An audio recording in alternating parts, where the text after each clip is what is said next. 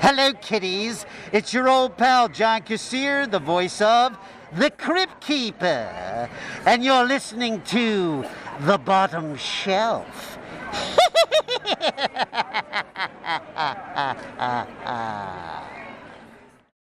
All righty then. Another day, another million dollars, another movie to watch. I wonder what Kevin has for us today. Eh, What million dollars? What million dollars? Yeah, where are you keeping this million dollars? It- it's a Yeah. phrase, guys. Million dollars a day? Oh, because you're not sharing, and you in sh- in friends care if they share. I would happily share a million dollars with the both of you. Um, I was about to say, forget friends. We're married. I would share it with all five. wait, Where's the rest of the team? Uh, I I don't know. Wait, you haven't seen John, are you? No, I know Branson's still going through his Taco Bell phase. right? oh, poor guy. Where Where is he? Wait a minute. What the wait? What was what's that noise? out there? What is that? Dallas, look outside. Look at the window. What what is? Oh my is my that one of the pods? What is Is- that? That another taco machine? No. Wait a second. Wait a second. I'm going to the computer. Oh, no. So it would appear that Branson and John were examining one of the pods, and Branson let out a fart that was so gaseous, the computer put them both in quarantine in a timed capsule, and they've just been jettisoned out into space into the planet Geekery. Oh my god. They're in a so they're in a, one of the pods, the quarantine pods with Branson's gas. yeah. Guess we can't shoot a laser on that because there's life boards. No. There's life people on board. no, if we shoot a laser, it'll Oh. blow up. and they're going to be stuck in that that They're- that capsule for for a while. They've got that funk. So I guess we're just going to watch this movie together then, right? Uh, yeah, I guess so. Probably stink less than the fart. I hope so. What movie is it? Prepare yourself to discover a world of terrible movies. High above the planet Geekery, a group of intrepid explorers hover over the dangerous planet in their fabulous superorbital spacecraft. Their mission? To conduct a complete analysis of movies known throughout the universe as terrible. So grab your space popcorn, grab your freeze dried ice cream, and join us for today's mission of discovery and wonder. Are these movies better than the galaxy thinks? Or do they really belong on the bottom shelf?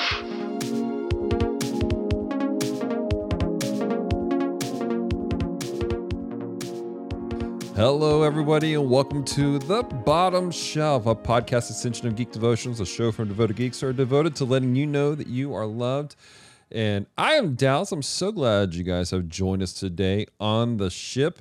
I wish the that all of our team could be here. However, uh, today uh, we don't have the entire team. We do have, however, the lovely and talented Miss Celeste. Hello. How are you, babe? I'm good. Good. And then we have the master of the dumpster, Mr. Kevin Burnham. What's up, buddy? That's a terrible title. Yeah. what? Master of Dumpster? Well, you're the one that found it down there and keep pulling things out. Well, I could stop pulling. The, you know, this is going to be weird. I can't continue this. You know what? We don't need friends. Screw them. We'll, let's, we'll just watch the movie together. How about that? That's You know, right. Just, Did yeah, you- forget John and Branson, whatever. At the moment, we don't guess. want to be with them. They smell. Yeah. It's true. Hope So, you got extra Lysol back in that closet. oof. I don't know. We'll find out later, I guess. What are we watching today, Kevin? Okay. Um. Well. Um. There is something here, and it's very odd because I don't know if they were just like throwing all kinds of food in there. There's loads of ants in there, so if they would stop Oh, doing that and throw their rubbish away properly, we Right. have rubbish bins for a reason. You know, let's recycle together. We can stop trashing this uh, this trash side of Planet Geekery. Anyways, let me see. Okay, chicken pants. Matinee. We're going to watch Matinee. Ever heard of it? Uh, yeah, yeah, yeah. I, I remember watching matinee. Uh, we would go to the matinee every Saturday morning, and uh, for during this one summertime, it was like there were like two dollar movies. It was great. You really watched it at a theater? Yeah, every Saturday just- they're they're they're two dollar matinee movies. You know, Uh, during the uh, summer uh, they no. have matinees during the week as well. Oh, I must keep missing that. Well, then again, I, I pay like AMC A list, a monthly thing. Well, no, this movie's called Matinee. yeah, yeah. I, legitimately, I remember this movie. Oh, seriously? I thought you were just like messing with me and pulling my leg. No, no, like I, I, I remember as a kid renting this as a child from the video store. I had never heard of this, and I legitimately thought that it said manatee. I was like, "Are we going back to Shark Month?" What? no, that's a different Florida type of film. What, what is this movie Manatee this for our mermaid audience? kills and spills along the shores of Florida. Oh no! And her name is Barbara. manatee, manatee, manatee. All right, what We're is this? throwing ma- out ideas out there. Why are we doing throwing ideas out there? There's enough of this crappy films. Why could why add to the list? Because you can never have too much crap. Yeah, until you go to the it's, it's bender at a toilet with you know. Never mind. Screw that. Forget. it. Um, Read the matinee. matinee was released 29th of January 1993 in American cinemas. The runtime is one hour and 39 minutes. It's rated PG for language, childish name calling, and some annoying child actors. It is directed by B film master extraordinaire Joe Dante, produced by Michael Fentanyl, screenplay by Charlie Haas, Charlie Watts, Charlie Gets No More Jericho, music by the late great music composer Jerry Goldsmith. God rest you. wow. God bless Jerry Goldsmith. Um, this film stole Joe Dante's half of his movie poster collection. the huge John Goodman and tiny Dick Miller, Kathy Morate, British Simon Fenton, Omar Katz, Jesse White's last film, another Hollywood legend. John Salas, I think I'm saying this right. A Trekkie, um, Robert Picardo. First time on screen, Naomi Watts. And I'll do anything for a quick dollar, Kevin McCarthy. How much time do you spend coming up with those? Just out of curiosity. It's in the back in the VHS. What are you talking about? Oh my gosh. uh, sometimes, you know, my head hits, rattles, things bump up there, and I was like, oh, okay. That's why I can't remember people's names. Right. So, what is this movie about, Kevin? I even give um you and Celeste nicknames. I just I don't think I no I haven't. You ever read the back of the VHS, the actual description yes, sir. on this VHS cover that's like three paragraphs long? Oof. Fine. Let's see. Okay. John Goodman is at his uproarious best as the Gregorius creator sci-fi thrillers circa 1962, who brings his unique brand of showmanship to the unsuspecting residents of Key West, Florida. Whoa, that is my birthplace, Wow. Key West. 15-year-old horror fan Loomis can't wait for the arrival of filmmaker Lawrence Woolsey, who is in town to premiere the latest offering of atomic power gone berserk, Mant. But the absurd vision of Woolsey's tale takes on a sudden urgency as the Cuban Missile Crisis place the real threat of atomic horror just 90 miles off the coast, which is correct. It is 90 miles away. Really? Mm-hmm. With the help of Gene and his high school friends, along with Woolsey's leading lady, Ruth, the master showman gives Key West a premiere they'll never forget. The screen explodes in Atomovision. the theater rocks in spine-tingling rumblorama, and a local hood threatens to run off Woolsey's profits. It all seems fitting in this entertaining tale of backyard bomb shelters, missile attack drills, and an innocence clouded by the threat of nuclear war. Wow. All right. Well, gang. Nuclear war, nuclear bombs. Is this movie a bomb? Hmm. Time will tell. Stick around to the end of the episode to find out. Uh, all right. Expectations. Celeste, what are your expectations of this film Um, we're about to partake in? you know, the only thing I've really seen John Goodman in is "Oh Brother, Where Art Thou." So He was in the Flintstones. That is pinnacle of cinematography right there. Oh, I forgot about that one. I forgot about that one. We watched that one on VHS, A not of people- VHS. We watched it on ABC with I- commercials. I watched the Flintstones as a reward for completing a section of Hooked on Phonics as a child. You know, that's a fairly good reward. I would have gone with the pizza though. We had that too. some would say that movie almost hit rock bottom. Bedrock bottom. But, But um, All right. So what else, Celeste? Um, yeah, I don't know. Like John Goodman's hit and miss for me. That's fair. Have you never seen 10 Cloverfield Lane? No, Nope. Oh my lord. I want you to. ha- it's phenomenal. It's on the it is list. it's so on my it's on my good. list, but It's like one of the top sci-fi films I've seen. Really? seriously. It is that I- good. Wow. I loved Cloverfield mostly because I didn't know what I was getting into when I went to go see it. They were This just film's like, completely different. "Hey, we're going to a movie." Well, that's what I've heard. So, but that's not what we're here to talk about. Okay, fine. Let's let's talk about let's talk about this movie then. Well, what are your expectations for this movie, Kevin? For this movie, I've seen this movie twice before, and I think I'll just reserve my thoughts afterwards. Okay, that's fair. That's fair. I've seen it a couple of times myself. Again, like I said at the top of the show, uh, I as a child we rented this from the video store, and so uh, here. childhood Dallas liked it quite a bit. Um, and childhood Dallas liked the fact that the dude from Erie, Indiana, was in the show. And Wait, wait, what? Erie, Indiana? What's Did- that? Was he a friend of yours? No.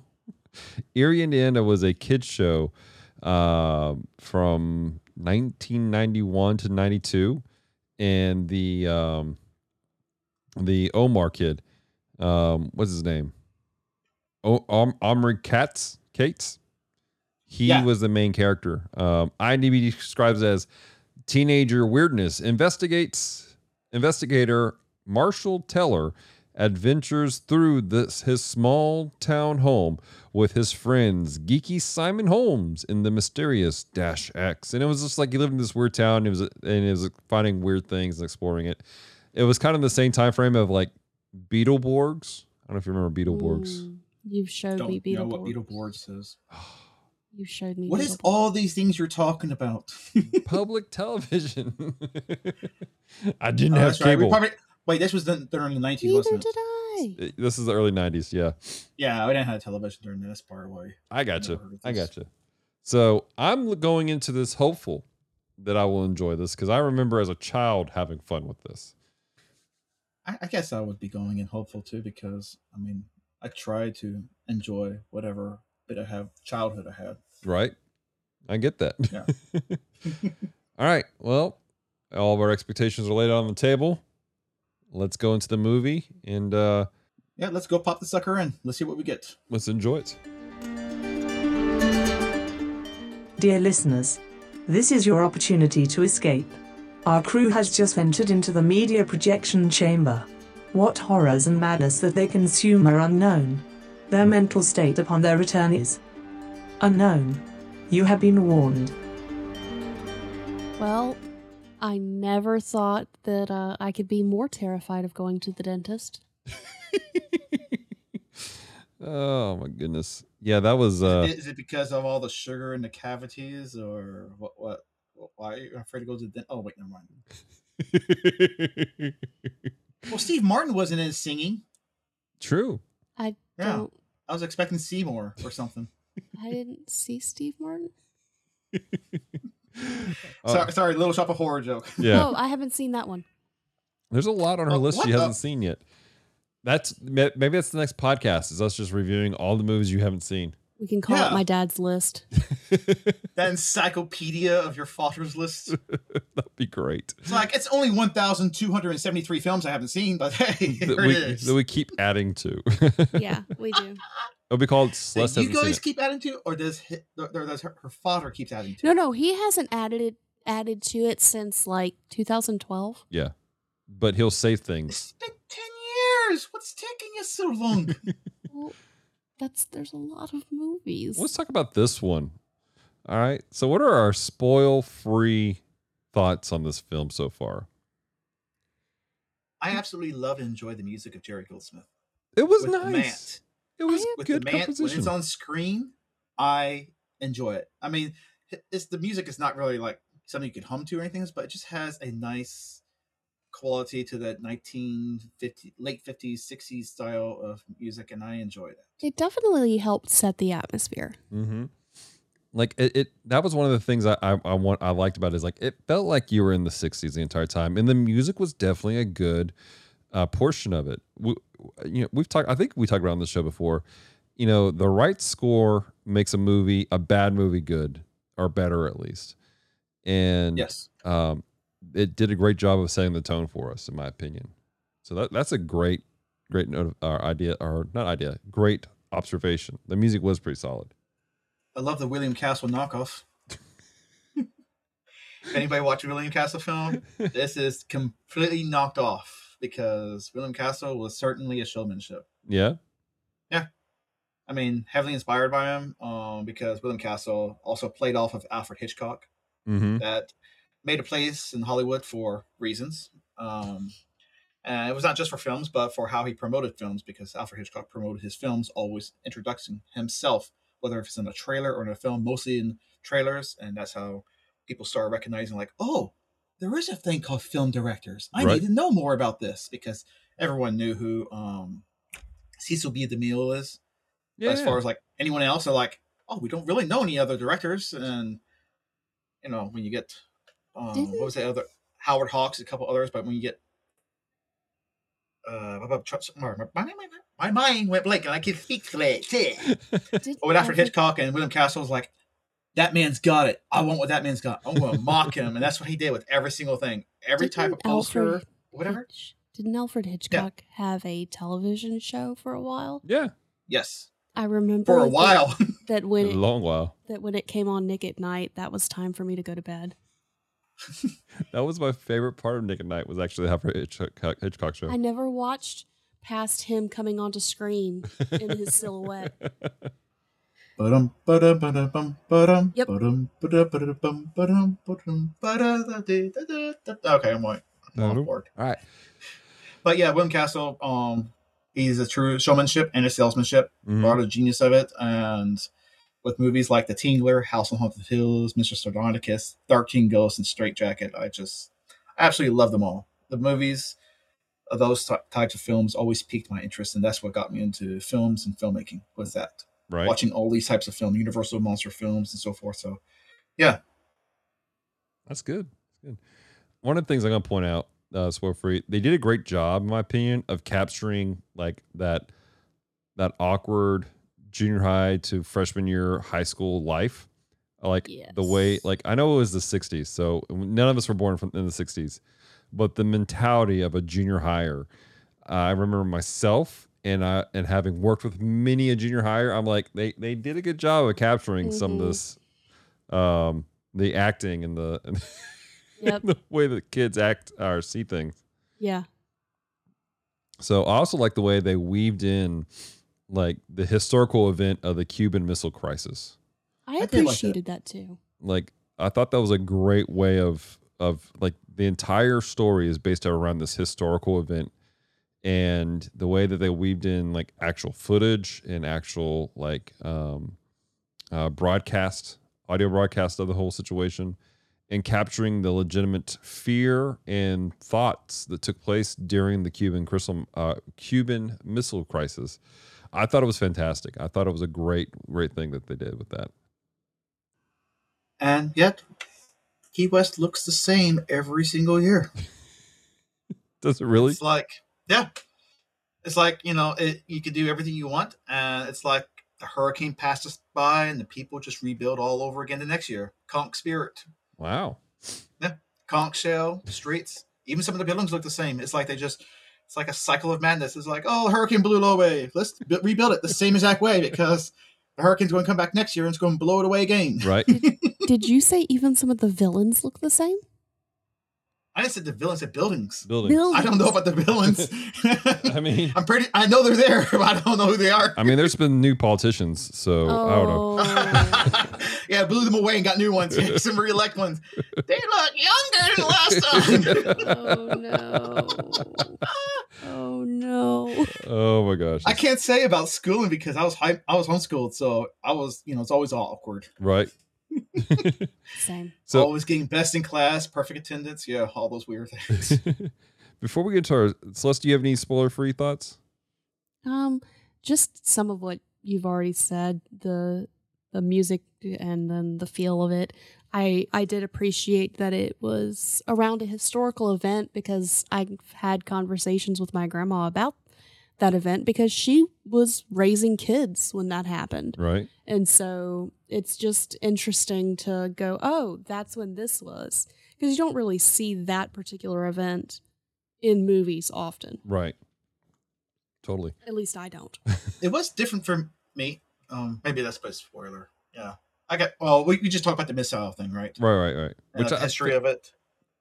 Yeah, that's It's not really historical bit. spoiling it because the whole Back to the VHS talked about nuclear Yeah. missile, and we all know, at least most of us know about the whole crisis during when Kennedy was president and so forth, and Right. Cuba threatening. And my, my mom and dad, I remember watching this movie with them, and that was one of the things they discussed. Like, yeah, that was a real thing. We actually had to be in the hallways and duck and put the hands over our head. And my parents said that was the dumbest thing you could do. Like, there's nothing you can do. You just might as well. You just walk. You just live every day in fear. Right. Because I think there was a time when both of them actually lived, and they were living in Tampa, Right. Hillsborough County area, and their um, with, at least with my mom, her father would always be on the t- on the telly on television, just watch it every single day, waiting to see what would happen because that was panic situation. I mean, you you could rush everyone out of Florida, but then again, you're going to Georgia, you're going to all the other states, and you Right. just can't outrun it. Just Florida was the closest, Yep.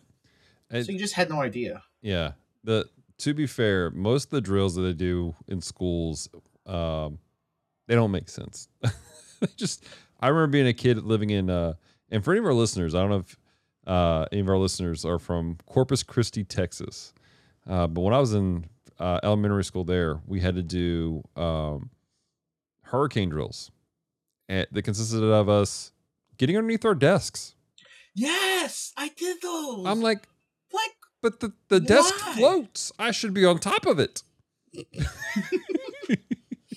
so, so We did that, and I think when there was, uh, unfortunately, there was a fat kid. who's like, "Is he gonna fly off too?" It's Oh, like, God Almighty! Be nice to everyone. Be nice to everyone. It's like there is being no no nice. Building flies, we all fly. Jeez Louise. Okay, so uh time for spoilers. Well, actually, before we get to spoilers, because we, we, we left this out on the front end of the show, Celeste, can you take a look at the comments that we got about this movie? Because while we, Kevin and I had some memories of the movie, there were a lot of people that had some great comments about the movie. So let's Mhm. let's review those before we jump into the uh, the spoiler. Oh yeah, they did, didn't they? so on the Dapper Man's page, yeah. Forget the bottom shelf podcast page. Let's go to the Dapper Man page. Who are those blokes? right? David Bobke says, I saw this in theaters with a friend, and his dad and I absolutely have no other memories of it. That's sad. Chris Pfeiffer says, It's been a while for me too. I remember it was decent. Carnell Johnson II says, Good movie. It was filmed in Key West in the early 90s while I lived there. It actually shows my house in the beginning of the movie as we lived on the military base. It was very I know cool. who Cornell is. I work with him. It was very Oh cool my to god! see the I need to different ask him parts that of when I the see him movie being- tomorrow. Sorry, Was- I'm sorry. was very cool to see the different parts of the movie being shot all around town. so do you know this guy? Yeah, Car- I work with him. Hey, at the warehouse job uh, away from Planet Geekery at a real place with a real job, not you know in this fake space. well, Are you you are officially famous, sir. Saying that the Planet Geekery's not real, Kevin. It, it's it's it's real in in in my imagination. I'm just gonna keep going on now. Travis Gill, what happened to the fire? Oh, I turned it off. Is about the only thing I remember about that movie. Someone goes based off of a true story. Don't know if that's true. Um, I'm confused. so confused. he put out the fire, but I thought that was Bruce Springsteen who put out the fire. No, he didn't was start the- the fire. we just kept it going on. Oh, he just kept it going. right. Okay. Everybody wants to start fire, especially in that wonderful state of California. It's like, ooh, another another wildfire. Here we go. So, and then one more comment says Ben Avery, love old B movies? So did the filmmakers. Enjoy. I'm not hearing too many negative things. I'm not either. Why is this movie in the dumpster? I don't know Probably John Goodman. who put it there. Let me- what- John Goodman probably put it there. No, I'm just wondering because I the only thing I do know is that this movie just did not do very well at all at the box office. Like people um Joe Dante mentioned that he had no way of how having an idea how to promote this film. Right. No one didn't know how to promote the film. Oh wow, it has a 53 Metascore. Is is that low? Yeah, well, I mean, anything under 60 is what we do. So oh, I didn't know that. but it's on the higher end for us. Mm-hmm. yeah. After all those twenties and tens. oh wait, yeah, never that mind. is good. That's a song. That's not the movie. Oh no. All right, I gotta Wait, what about 98 degrees? Isn't that a band or something? I don't know whose band Matt did a song called Matinee, but people hated it apparently. oh, really? And they did a score on a song? Yeah. People put scores on songs? apparently. oh my gosh. All right, so this this is one of those ones that like I'm not sure how it ended up here uh in the dumpster. Um as far as the audience score it's 62. So it, it's That's- within our margin of error. Um I but bet you John Haryu threw this in the dumpster and somehow he was just You know what else came out in January of 1993? what? Leprechaun. For real. Wait, seriously? Yeah. Oh my I'm looking it up because I was like, oh well, maybe there was like this big blockbuster that Right. kept people from watching it. It's And like a, A- dump month of movies. Uh, clearly, January of '93 was a terrible time for movies. Terrible. When is January ever a good time for movies? That's the thing. January and February is like Apparently, the, the, worst times. filmmakers decided that this was when we needed the Secret Life of Jeffrey Dahmer. The, that's they were like January. We need this Yeah. movie on January first, and I'm like, Here you go, kids. All you can eat buffet. mm, Try out these flavors. nope. so I guess January is called the dead zone as far as movie releases. And so like the best movies to be released in For the Academy Awards. That's why they do it everything just before like That December makes sense. so. So the top five movies released in January. The the Dead Zone. First off, put out the fact number six that's listed as the best movie as the best movies re- released during the Dead Zone was Mhm. Matinee. Matinee missed the top five list. oh, Uh, Missed it by that much. Some movie Yeah, called Black Hat came out in 2015. the- Uh, Paddington 2 is number four. oh yeah. Number three Paddington is too. That's recent. Yeah. Yeah. No, no, no. This is a list of movies that have come out in January. yeah, the- any okay, January. 1993. Any January. All right, uh, like. Father Like Son is number three. I have that movie. Dudley Um, Moore. number two is Timbuktu. Timbuktu, Buktu, Timbuktu. What? Timbuktu. Timbuktu. I can't read. And then It's an island. The Grey is number one. That's a Canadian film. No, that's the Great. one that has. No, no, the um, Liam Neeson one, right? Yeah, yeah, yeah. Yeah. Is that when he goes and finds his son instead of his daughter? No, that's taken. That's every movie he does. He's finding some family member. Dear Liam Neeson's family. Maybe change your last name. All right, so I will find you, and I will. kill we're you. not talking about this movie. So let's let's hit the spoiler button and let's talk about the spoilers for Matinee. Ladies and gentlemen, the spoiler section.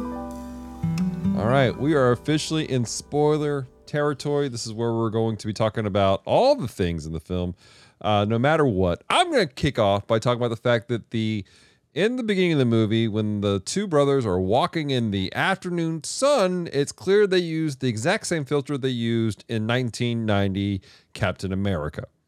Yes. It was the same Well, dadgum filter. but it might have been the same base, Dallas. Remember?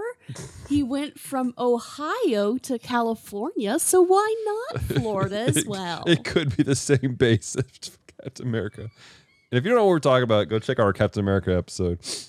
Um, but I'm actually forget. I forgot about the Captain America. Seriously.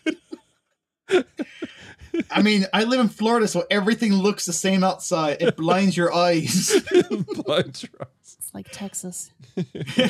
I can't say. Oh so gosh. the gators can get you. No. Hey, I'm, I promise you, you laugh at me, but they, these people who walk dogs actually put sunglasses on dogs. They like these sunglasses goggles mm. they put on dogs, so it won't blind them. Oh my I'm gosh. being dead serious. This is Florida. That's Okay. the topic for another conversation on a different podcast called What the Crap, Kevin? No, it's, it's, it's called the real Florida man. The real Florida man. All right, Celeste, what are what's one of your spoiled filled uh, thoughts about the film? Um, the worst part of this movie for me, and this is going to be some telegraphing, was the Mant movie. I kind of wanted to watch the Met movie. Oh, why? Like Wha- Who does not want to watch the Math movie after Me? seeing that? me? that is that is pure 50s 60s gold right With- there I want to watch it with Rumble Vision. The, the there was no reason. yes For yes it makes me want to watch it the ant to grab that lady's butt. Like, no reason. That was a husband Oh my and his gosh. wife. That They wouldn't have shown it in a movie in the '60s. but it They certainly was still shown on didn't those have People sleeping in the same beds. Well, again, though, this was not just a normal. This wasn't your normal '60s movie. This guy was all about the shock and awe and the audacity. well, I was audacified. yeah they didn't pass the proper board um, of decency to make sure it's like wait a minute what Comic Code does not approve of this movie. no, I I'm just that that movie looked stupid, and I'm like, I have no desire to see this. hence the point of the movie I it's know. mant what would you expect from the word mant I, you know, as soon as they said the word "mant," I went, hmm, nope. she said, "I can't." Uh, Mm, no Mm, okay. so, what's one of your uh, spoil-filled thoughts? every time a Roger Corman poster is shown, I, I smile and I just love every single one of them. It's like a lost art, and it's so sad now because so many posters today just lack imagination. They're dull and they're boring as ever. Right? They're just like, here's a digitized poster. Why does the Star Wars and the Marvel posters all look alike? You know, there was It's a like we have no artists.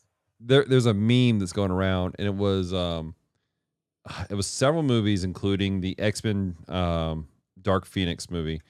And they're, the movies have nothing to do with each other, but the posters look exactly the same. And the meme goes, "I'm having a hard time following the series here."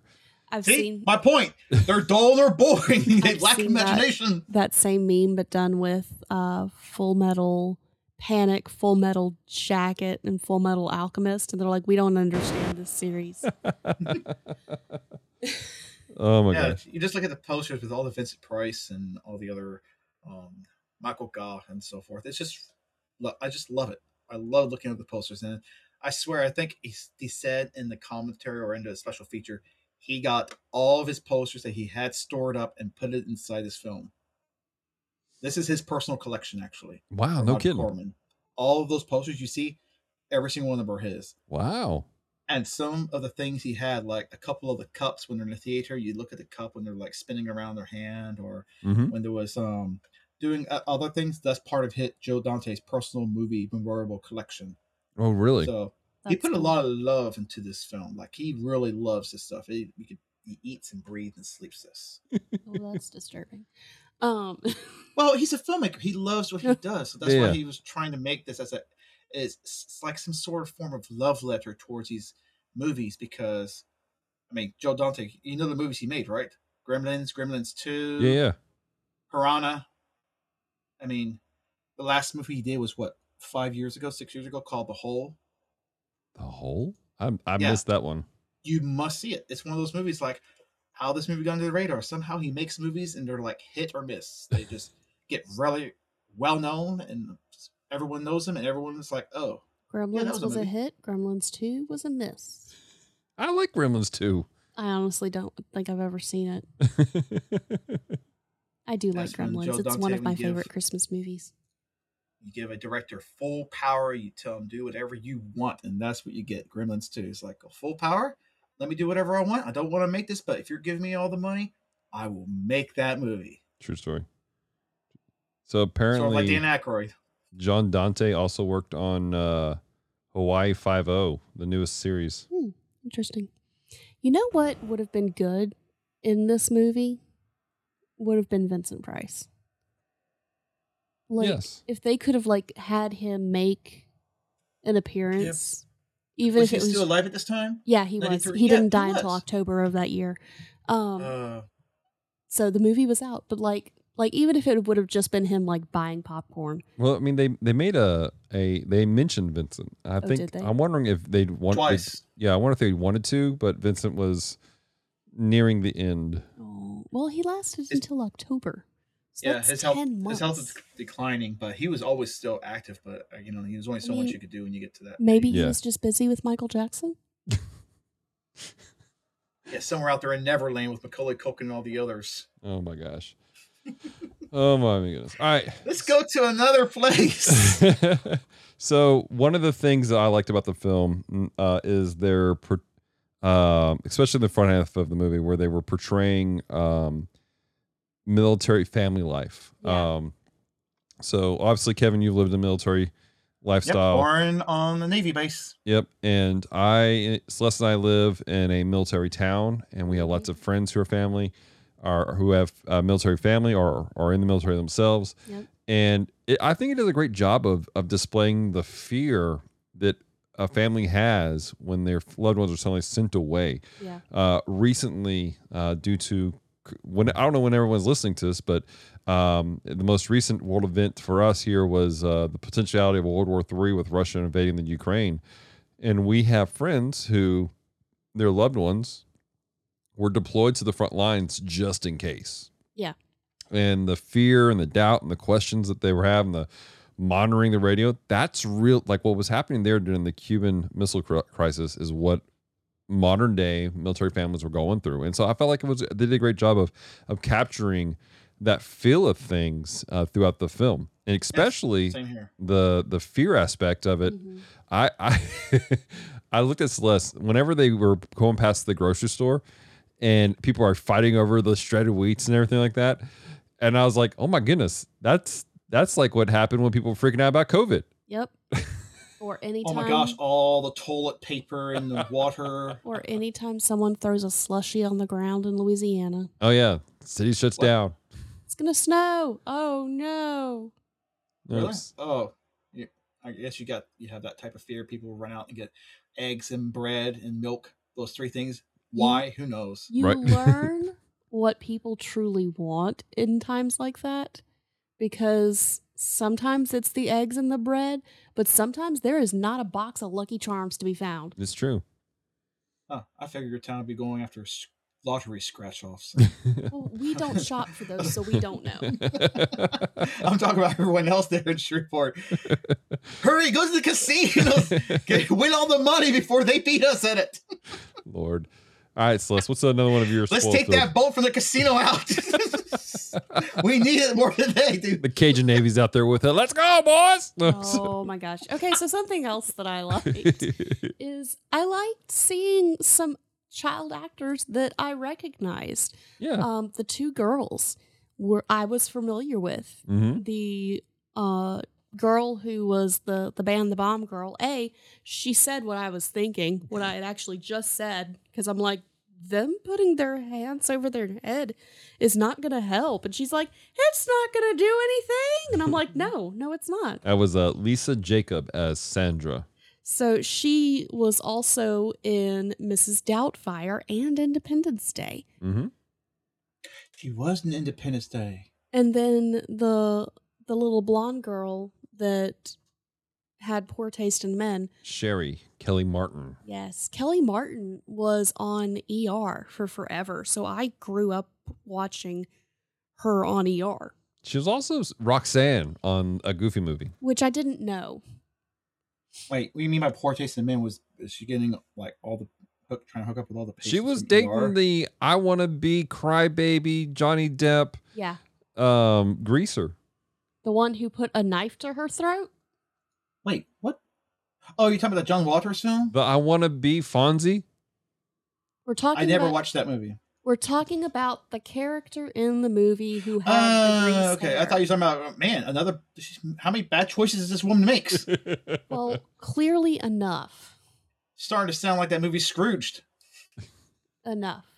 She's made enough mistakes. I need a little bit of violence in my life.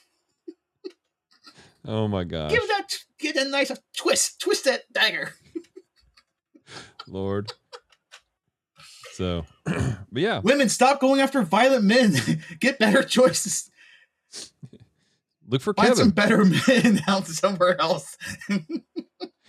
Make sure they don't ride mo- mo- motorcycles and grease up black hair and black leather jackets. Nothing wrong with motorcycles. Stupid poetry. Nothing wrong with motorcycles or leather jackets. Just, you know, not incarcerated. Right.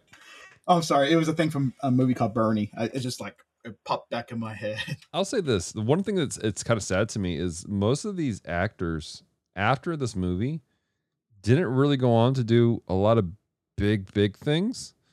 Um, like the girl that played Sandra, like she ended up doing Independence Day, which for some reason people didn't like, but like she's really not in a lot of anything major. That's probably why she probably made enough money for Independence Day. It's like, oh, this will last me for a lifetime. Like the last thing she did was back some movie called Double Frame from 2000. What's Double Frame? Uh, a shady cop gets in over his head when he frames his partner during a drug scam. oh. It sounds shady already. It sounds Yeah. like something I don't want to see, but Sounds somehow we're probably going to see Right. it. But it's just it's sad to me. Like so many of these actors, like they just kind of fell off afterwards. Um, that's Let's sad. talk about the movie that Celeste doesn't like. Let's talk about Mant, the movie inside of a movie. we keep how talking about have- other movies like this. No, we're still talking about this, Mant. I mean, it borrows heavily from The Fly. If you've ever seen The Fly, the Vincent Yeah, Price yeah, yeah, or is it that on your list? I, is the fly have on you your seen list? The Fly? Yeah, 19 the fly's on my list. No, I haven't seen it. Have you seen Them, 1954? The Ant what? movie? Them. That's what it's Yes. called. It's called Them. I've seen portions of it. Nope. I saw The Incredible Shrinking Woman. Okay, yeah, we saw that. That's a good. I saw that. That's a good movie. And Incredible Shrinking Man. Have you seen The Incredible Shrinking Man? No. Oh my goodness. I saw War of the Worlds in the Criterion Collection. Huh. You got the Criterion Collection? That is amazing. I know. I, this really cool dude gave it to me. So Wow, it's nice to have amazing friends like that. it is. Uh, I, I- but the other movie inside of a movie was the absurdity of the shopping cart. That was La- Naomi Watts in her first film role. That was so much of Walt Disney Herbie movies. I, th- I was- it's in my So notes. Shopping cart equals Herbie. It's in my notes. That's exactly what it is. I love how those kids are like, "How about we just stop watching this movie? Let's go." Was there really a movie about a shopping cart that was sentient? No, no, but that was it was it was the joke. It Oh, was okay. Herbie. It was supposed to be like a Herbie reference. I want to Don't put, worry, it's being made right now. Probably. I really appreciated the scene where um the kid wakes up in the middle of the night and uh he opens the front Every door. Every time I watch that scene, I still freaking jump. I know, right? I know what's happening. in the, like there's the atomic bomb glow, goes off like you jump at it but what i love about it is that it's so fake like it's really is just a, a colorized version of of a movie. And i'm like that was genius what they did there because that's exactly how he would dream it because that's all he's seen. He has no frame of reference. He just has these dramatized movies of atomic bombs. And i love the fact that they did that scene that way. That's how you do movie magic. You actually tell the audience you're showing them, it's like, hey, we know this is fake. You know it's fake, but it's still happening because for the sake of it happening and seeing that it's just that's very effective how you show the audience what they need and want. i also want to point out the fact that stan did not deserve my dude as a wingman True. Oh, what a creep. like Stan was a was a creeper and he was disgusting and he did not deserve Simon to be such a great wingman. The way that he buttered up that girl so she would go running back to to Si- to Stan, I was like, this dude deserves an award for being a, a fantastic wingman. Like, yeah, but like not Stan. Stan, forget Stan. Yeah, Screw forget Stan. Stan. Stan's all I'm saying is that I need all my dude friends to get on the level of Simon just in case I ever make Celeste mad. Because they'll help. Not that I plan on doing anything stupid to make Celeste mad. Mm-hmm. choose your words carefully, Dallas. but mm-hmm. You're being recorded. but I'm telling you, Gene was it he was a rock star and Stan did not deserve that. Stan all. did not deserve that. But I Yeah, Gene was Do like, not- "What I am not a proponent of lying to women, to anyone, men or women. right? Yeah, the subtlety of this humor I, I I appreciate, especially with John Goodman when you know a lot of movies would just play on the joke. Not speaking at Walt Disney or Marvel films, but you know they'll just keep playing on the joke. As he mentioned that he hates bugs, Mm-hmm. and he makes a movie about a bug, and it doesn't go really too much further. But it's like, hey, it's ironic that you hate bugs, but yet you made a bug movie Yeah. because you know you can get a cheap joke like the 1999 Mummy movie. Mhm. The man hates bugs and he dies by bugs. Like I hate bugs, I hate bugs, and then dies by bugs. So, you know, if that joke was made today in the 2020s, there would have to be some sort of redundant use of a stupid bug joke Oh, totally. because you know people are too invested in everything. 15 seconds or less in the Mhm. mouth, singing some stupid pop song on some stupid social media platform. They're all just driving themselves in the pit of despair. The pits of despair. Yeah, make me famous. I'm lip syncing to a song I don't even know.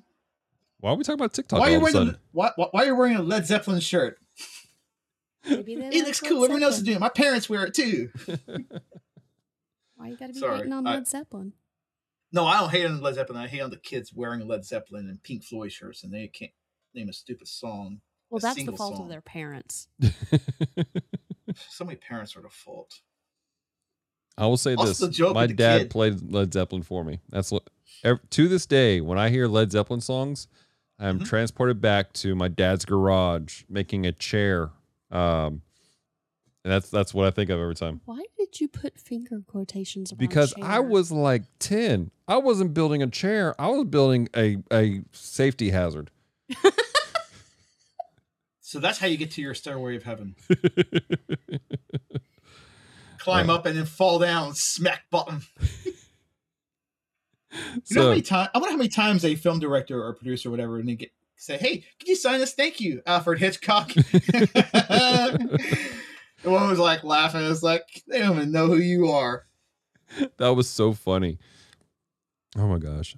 The I'll- subtle humor, I love this in this movie. I just love it. there was definitely a good bit of humor and like it was you know the movies that would come on tv in the 90s like on Mhm. saturday afternoons Mhm. that's the type of humor it, it gave and so like i kind of felt like a little kid so i wanted to go grab some orange soda some popcorn because that's what you do on a saturday afternoon Right.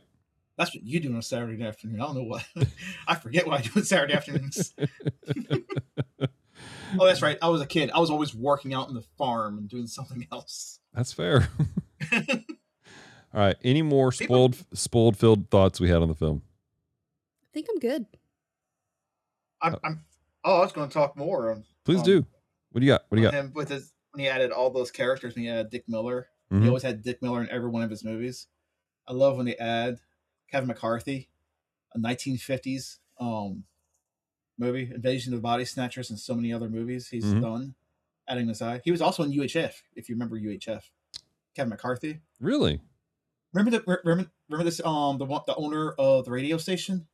Yeah, yeah, The evil, that's the Kevin McCarthy. Okay. Let's He's a go. well-known 50s, 60s um actor for sci-fi films and horror films. That's pretty cool. Adding him in there was just That's Uh, awesome. yeah, yeah, I know we already talked about um the pervert twenty year old greaser. Oh my That gosh. was the that was the one I did not care. I did not care for his role. I did not care for him. I'm like, The the why? Well, why? nothing about that part felt right. Like That's no. the best part about his role was when the two guys roughed him up that was pretty good. That is good. Oh, Um, the kid, I'm telling every single time the, the sister says something. Little kid's like, I'm telling. Look all these love letters. Look all this. I'm telling. It's like I have a brother who does that. He still would do that. It's like I'm telling. It's like we're adults. What are you gonna tell? I'll just copy his text message and send him. Fine, send him the text message. I don't care. I'll tell him to my face. I'm an adult. oh gosh. I think whole speech John Goodman does, yeah. that is like, that's pure gold to me. Mm-hmm. Tries to recapture some sort of magic and everything else. And when he sets up all those seats for the buzzers and everything else, Right. again, that was a thing from the Tingler, copycatting that. when the movie theater, when William Castle sent these things, these little gimmicks and so forth, Right. he would give them a thick manual, just like it's like 50 pages or more, wow. explaining in detail of how to set the movie up, how to get the movie going, what to do in certain scenes. Like what was it um the House on Haunted Hill? Right. He had a skeleton coming across from the top. Kids will shoot him down with like their own little pocket um what call it? The I'm cap trying to think of the word. Uh, They'll have slingshots? captains. Slingshots, thank you. They'll have slingshots with rocks in them and they'll try to knock the skeleton down from floating Right. above them.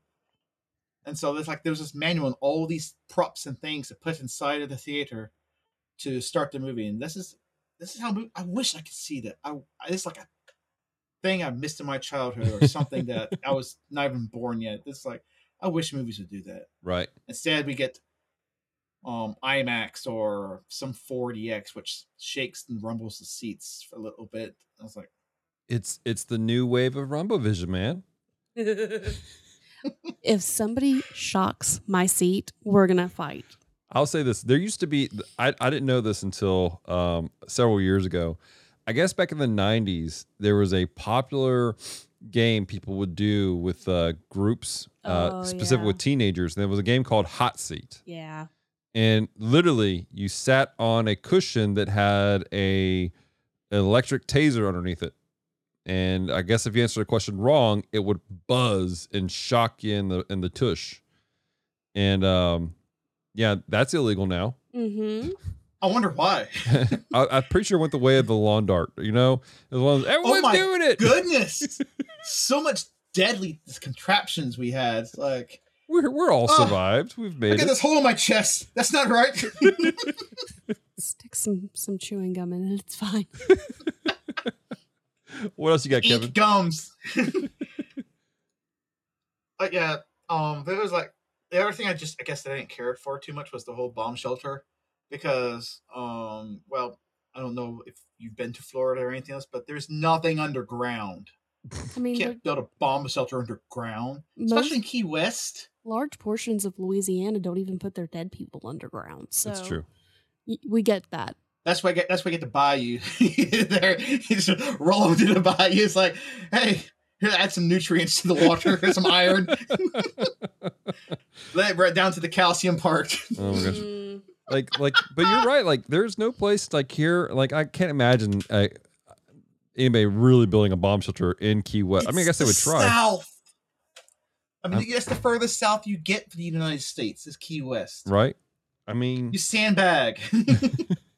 it's like we we know somebody who who they actually have a shelter that they had, but it has to sit above ground, Yeah. and so there are a couple of houses out here in Jacksonville and a couple in Tallahassee and so forth. Mhm. They actually have underground, but this is like built in the 20s and 30s. But Right. everything else, like in that Orlando, all the way down to the Keys, there's nothing underground. right. But the Will Will Bury You poster that was clever to put in that um, Richard Picardo's movie closet right there when he was all paranoid, listening to the radio all the time. I was kind of happy to see him. I I forget this is this is a terrible thing to say. I forget about him um, as an actor. Um, terrible. but like wow, nice. It's like, oh yeah, there's so many actors and actors that keep forgetting because they all these others pop up and keep repeating so themselves. like I enjoyed him in Voyager. I thought he was cool. I liked him. I still haven't seen Voyager, It's all right. It's pretty cool. but then there's a lot of Star Trek I haven't seen. Right? The guy who made it starred. Voyager. Wait, you haven't seen Voyager yet? Mm-mm. I'm still in the middle of Deep Space Nine, and then they took it off Netflix. I just um, met the guy from Deep Space Nine. Um, William, I forgot his name, but um, he was actually the villain for the first Dirty Harry movie. As the Zodiac Killer. Oh wow. He stars in Deep Space Nine. And Andrew something. Andrew. Crap. Sorry, I can't remember your name, Andrew. Nope, I, I apologize. I just know that that was the that was the one thing he was most proud over. He's like more proud over a Star Trek because he didn't like horror films. He's like, yeah, another horror film helped me out with Star Trek, but I don't like horror. He doesn't like Hellraiser, Hellraiser Two, or something like that. Um, is it Andrew Robinson? Yes, Andrew Robinson. He was a really cool Oh. guy. Wait, not who I thought. Never mind. No, he was a really cool guy. No, no, He but a very calm. different a different actor popped up. I haven't even reached the point where he was on uh Deep Space Nine. I'm still in the first season. This film does does a lot with um like this said the fifties the Vincent Price mustache guy. Yeah, yeah. You see that in, in the theater? It's like, oh yeah, that's a that's a nice nod to Vincent Price. Right. So many clips from the Beast from Twenty Thousand Fathoms. so many. So I legitimately wonder if they try to get Vincent Price, and that's why there were so many nods to him. Yeah. Now I have a personal Blu-ray, and it has the Mant movie on there. No, you for real? Yes, on the Shout, on the Shout Factory one. Now the odd parts where it clips off, they, I mean, he tried to put all the they try to put all the clips together to make a somehow coherent film, Uh huh. but you can watch it. It's about like ten minutes long or less. but if you add all the clips, even the parts where they did it so, but you heard and you get to see that, that's Right. on the Shout Factory edition That's so special funny. feature. That is so funny that they did that. Then someone needs to like just go ahead and just get permission by Joe Dante. It's like, hey, we're gonna make the Mant movie. We're gonna make this the mock of all the '50s movies. Let's not. The Why Matt. not? What? What? Why would you not want to watch that? You like all that CGI crap that Marvel pumps out every what month or every week? We do like the, a lot of the Marvel stuff. So I should cosplay as the Mant. you should absolutely. Mm. Oh my gosh. I'm looking through um, Joe Dante's list of things. And um, Look at all those great, wonderful films he's done. he's done some good stuff. But he's done a lot of television also. I mean, a He lot, has. A lot, a lot of television. Oh, he Mhm. did Small Soldiers. That's interesting. Yeah, he did Small Soldiers, and he also did Explorers. His first film project where he learned the studio has more power than the director. Right? Yep, they are the ones with the money. Yep.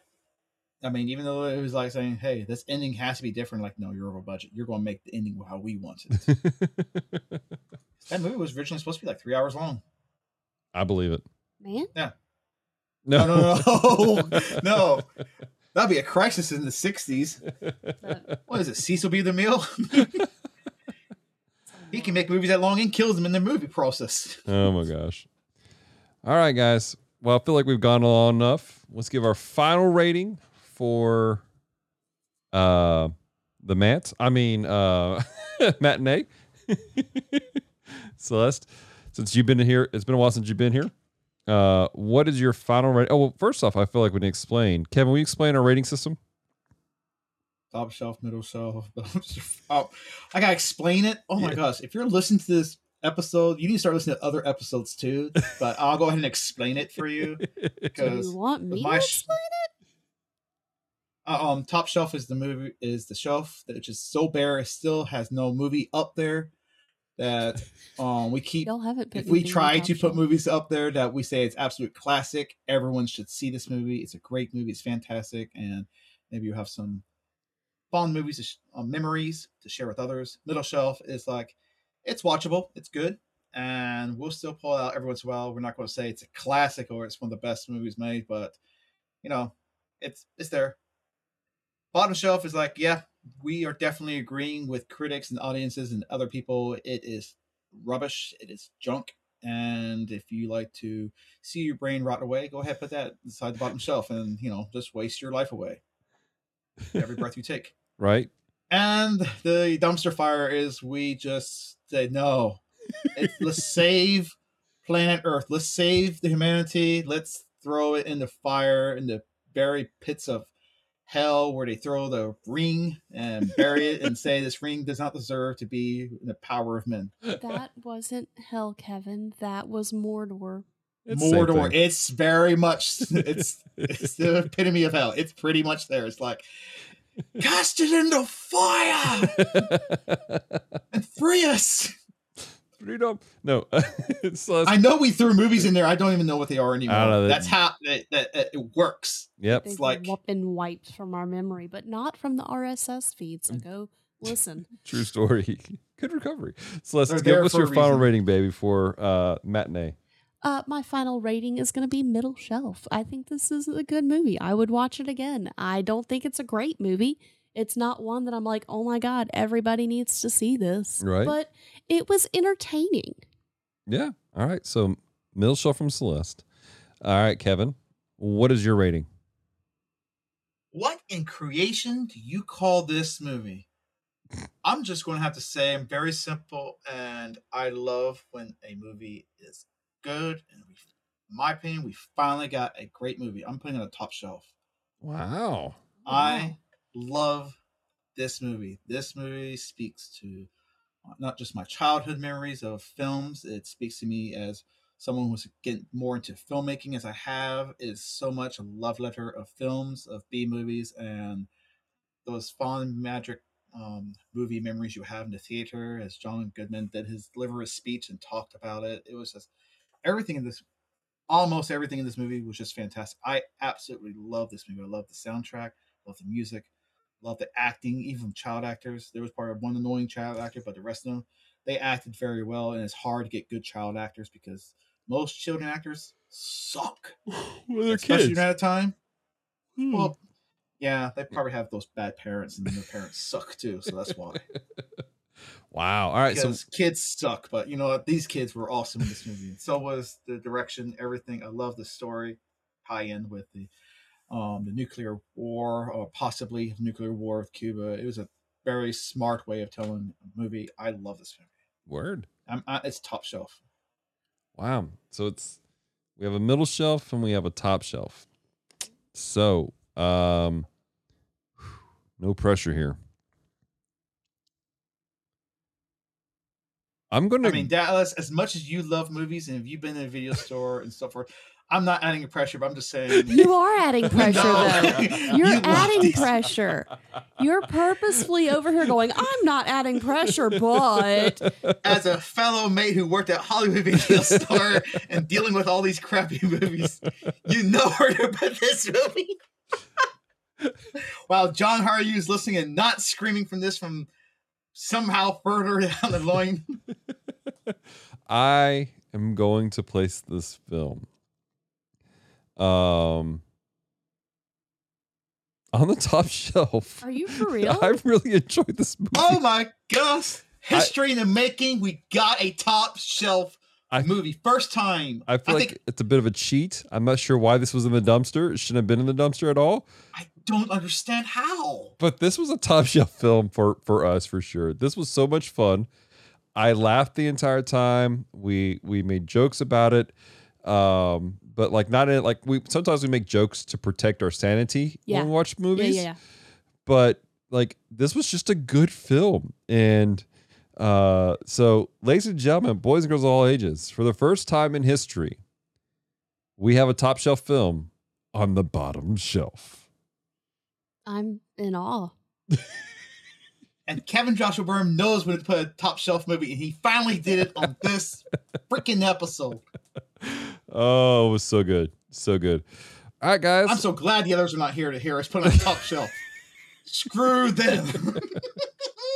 They're getting their own form of punishment. you know, it's funny. I was talking with Branson out of character for us here.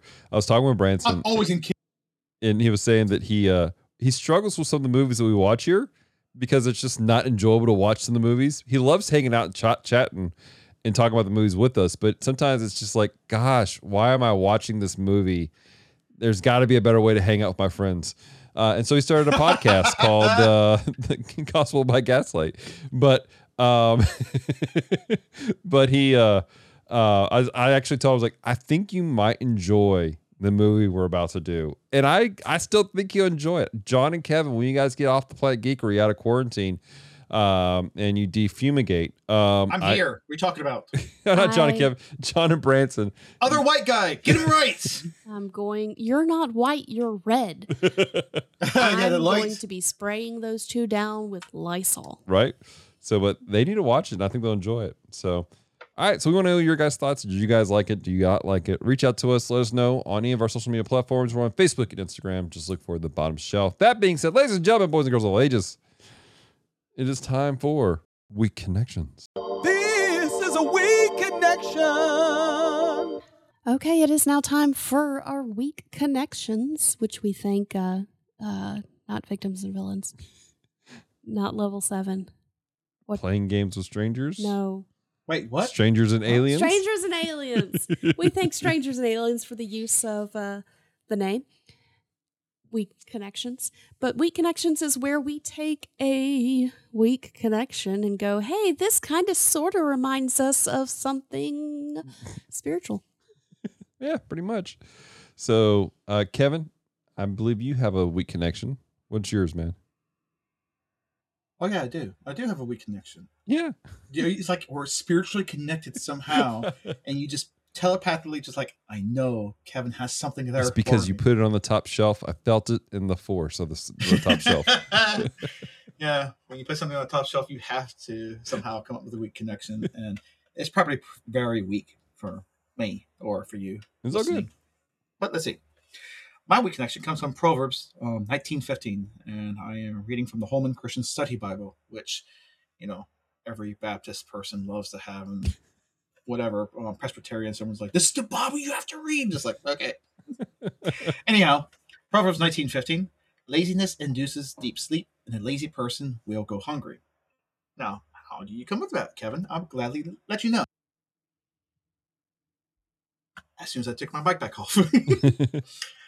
Well, Lawrence Woolsey may not be the most honest in what he says and has some qualities not right technically or even OSHA approved, I would say. Just saying. Um, however, he wasn't afraid to be creative and you know, he found some new creative ideas. As anyone who watches these movies is like, wow, that's very creative. What's even more importantly for uh is that he used these new ideas to create something. Okay, he created this movie. He did all the gadgets and so forth. He remained active. He he didn't rest because he was always on the go, go, go. Thinking of the new ideas, like when he saw the alligator and was like, "Oh, alligator, alligator like alligator people." A nice another nod for that film. Don't watch that movie. Oh- Oh, god, we're gonna watch that movie, aren't we? Well, he um he didn't rest until he presented the film and watched as the crowd just ate it up and just brought the house down. No pun intended, but this is his latest work of art. Now, for you, you may be listening and getting tired and exhausted before doing the work of a certain goal or a certain task in your life right now. If I just if I can encourage you to first write a plan, Mm. then write ways to execute these plans to accomplish the goal. It can, I would say, it can be getting out of debt. It could be getting closer to God in prayer. It could be losing weight. It, whatever goal you have, hmm I want you to give it to your all. This is the time to accomplish it, okay? You cannot be lazy or else you will you will starve physically and you will starve yourself mentally and spiritually. I want you to know this that God the God we serve, the God I serve, he does not have small arms. Mm. He is able to provide for everyone. He provides for enemies. He provides for people we don't even like, but we we learn to like and love. And you know, I have to think like, oh God, you're too your arms are too small to reach out and to help me in this situation. But he feeds the birds, he the fields, your crazy family members, and, and most importantly, right now, you. Mm. You listen to this right now. Just remember, God is never resting on you and what he has provided for you right now. So don't rest or sleep on him. I want you to do the thing God has placed in your heart right now. I want you to keep your eyes on the goal. I want you to keep moving forward. And when you look back, you'll see how far God has taken you, and you will be no longer suffering those hunger pains from not doing it. Keep your eye on that goal. Have a plan, have a task, write it down, scratch off every time when you accomplish that goal. And just like Lawrence Wilson, when he had a goal, he had a, he had something in mind to making a film, and he had ideas. He executed it. He did what he believed he had a plan and a purpose in his life to do. You have a plan and purpose that you're created for it as well. Word. Awesome, man. That's a great, great weak connection right there. And uh, I can, I can Yeah, that was you, very weak, wasn't it? it was fantastic, man. I'm ready to pass the offering plate. Jeez Louise, man. so, but no, I mean, At the Cash App. I mean, that's a solid advice, though. I mean, like just you know, write down, make you know, write it down and and plan it out and walk it out and be practical about things. Like that's just um, that's great wisdom right there, man. Great job. So, Yeah, I mean, some, sometimes you know it's hard. If, Yeah. Because if you don't write something down, you're just going to be just doing the same thing over and over again. That's just like another step into madness. Why go towards um listening to Satan where he's like telling you and it's like you can't do it, you can't do it. When you see these, these are like mementos. You're like, this is all the times I could prove to you, Satan, all the things I've just accomplished because Word. I live and do things for God, who strengthens me because I abide in His will. Right. Totally. I, I strongly recommend people like, especially people who are trying to work through something, keep a diary, keep a, a journal of of what you're walking through, and that will help you to remember what God has for you. So that's a great one, Kevin. That's Yep. I hear you. I'm sorry. I just I, my, my I just want to for some reason eh, my computer froze. You That's can okay. edit that part. It's all good. All right, Celeste, you got a weak connection? I do.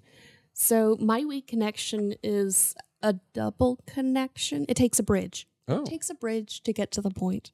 So yes. Um so Gene in the movie said that these these horror movie people, Vincent Price, Frankenstein, everybody in there felt like his friends because he had moved around so much Mm. that he didn't truly have friends and so they became his stability. Mm. They became the things that he knew would always be there. And a couple years ago, I read a book by Frank Peretti Mhm. called No More Bullies. yeah, And that's a fantastic book. Have you read that, Kevin? I've never heard of it, but send me the link and I'll be It's more than happy to read it. it's a great book, but it's not Frank Peretti's normal book. It's not a horror book. It is a autobiography. And oh, that's that he- that catches my attention even more. he talks about how as a kid he he had physical uh, malformations. And so he did not have a ton of friends. And his comfort his stability the people that he could rely on and connect to were these monsters in the movies. And so it made me think about how you know frank peretti uses monsters and uses scary things and uses all of this to point people back to God. He uses his authoringness, his ability to write, to, in an attempt to glorify God. You can use whatever gifting you have to glorify God. It doesn't have to fit into the stereotypical boxes. Now, you do have to to take into account that there are some things that need to happen. You know you do have to be open to other people going hey that might not be a good idea. And a good example of that was Gene's mom going hey do you want to make friends?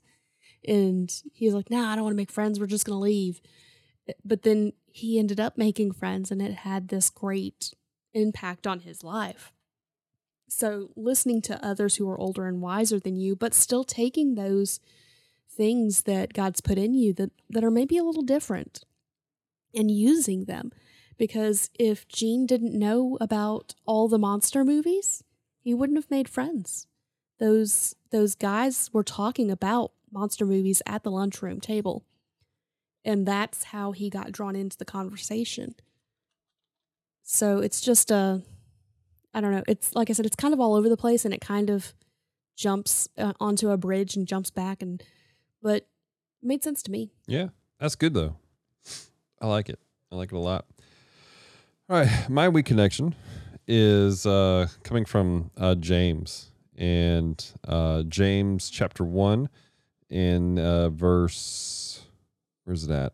Uh, verse five. If any of you lack wisdom, let him ask God, who gives generously to all without reproach, and it will be given him. Um, and then it says, uh, but let him ask in faith with no doubting for the one who doubts is like the wave of the seas of the seas that is driven and tossed by, uh, by the wind for the person uh, must not suppose that he will receive anything from the lord. He is double-minded man unstable in all his ways. And and my weak connection it's coming from um, something that lawrence had said about the people who when they're watching horror movies they cover their eyes and they're missing it because if they if they're doing that if they're not going through it they're not watching it they're not going to realize the wisdom in the back end of like it's okay they're, they're going to make it they're going to be fine and the people who do this that hide their eyes they they're like, I'm here for it, but I don't want to be here for it. I'm not going to pay attention to what's going for us. We this passage in context is talking about people who are going through trials and through tribulations and they're struggling. And um, when it's talking about asking for wisdom, it's talking about going to God and asking for God for wisdom, but we have to be committed to walk it out with Him, to be committed to walking through the process. We may not like what's ahead of us, we may not like the process, but we have to stay committed to it, and then He will see us through at the end of the day.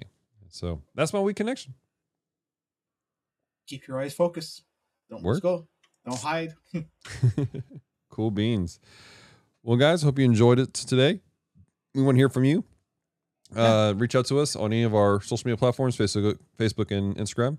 Look for the bottom shelf. Uh, Kevin, how can people? Uh, what have you done recently, and how can people get a hold of you? Uh, d- don't don't stay away. Don't come near me, please. Okay, I guess if you want to find me, I've just recently helping out um Branson working for Gospel by Gaslight. I play a character on there that's unlike me. That's another Irishman, not, not stereotypical, but you know, just there. So yeah, give it a listen to. It's I think it's in the show notes, isn't it? Somewhere on Yeah. there. It's beyond I think it's on Google Podcasts and it's on Spotify, Apple Podcasts, and something else, right? Absolutely. Okay. Wish to do that. If you wish to see some crappy rubbish memes, you can follow my Facebook page and Instagram page, Dapperman Reviews. It's I found out if you type in the Dapperman Reviews, you get it better. For Oh. some reason, people put type the Dapperman, they don't see it. If you get tired of hearing my voice in this podcast for whatever reason, which I can't blame you, you can read my written reviews. I write reviews on Letterboxd, which I think that will be now on the show notes in the bottom if you want to. Okay. Yeah. And you can see what I put down. I watch all kinds of movies, not just on here. And You watch I his just good like movies. my- yeah, I still like to torture myself. I still have some half star movies on there, and they just keep popping up. I'm just like, good God Almighty, they don't end. nope, they don't. Yeah, and yeah, so um, hopefully I'll, be, I'll have a YouTube video out soon. That'll Sweet. be coming out shortly. I know it's been several months, but I just I personally had my own goal, which I mentioned earlier. I was losing weight, so Right. after losing 70 pounds and clear goal and so forth. Yep, I feel a little bit better about being in front of a camera. Awesome, man. I dig it. I dig it.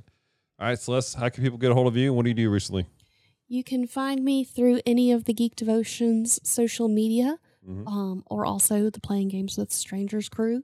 We have fun over there. What have I done? You're on? Geek Devotions. I remember you. Don't know what's happening. uh, you can also find. I lost my train of thought. You can hear me talk about books over on We Read Allegedly, which is also part of the Devoted Geek Network. Um, and yeah, we stream on Twitch. It's a thing. Yeah. So then you could actually like see my face Mm-hmm. True story. as I splat things.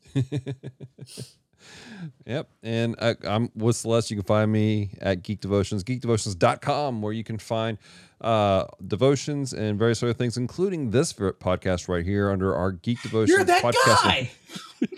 the Geek Devotions Podcast Network, where you find podcasts like this right here, The Bottom Shelf, The Gundam Watch, which is a show that Branson and I started recently where we're walking through and reviewing Mobile Suit Gundam. In fact, by the time this airs, um, um, the third episode where we reviewed the third movie of Mobile Suit Gundam uh, comes out, and we'll be announcing at the end of that episode the next series that we're going to be going into.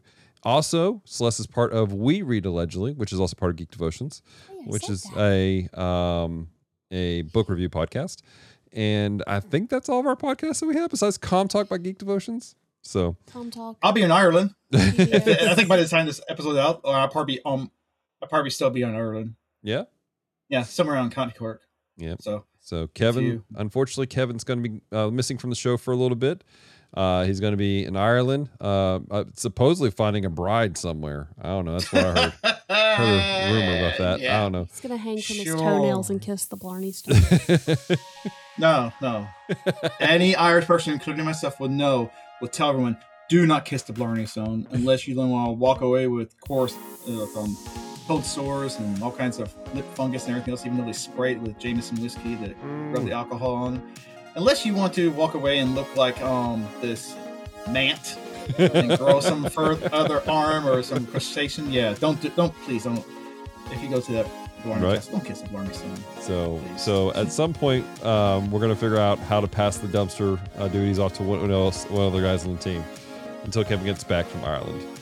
So, yeah, we'll just give it to John. John John likes dumpster dive for stuff. Let's give it to him. so, ladies and gentlemen, boys and girls of all ages, until next time, stay devoted, peace and love. Homeschool rocks.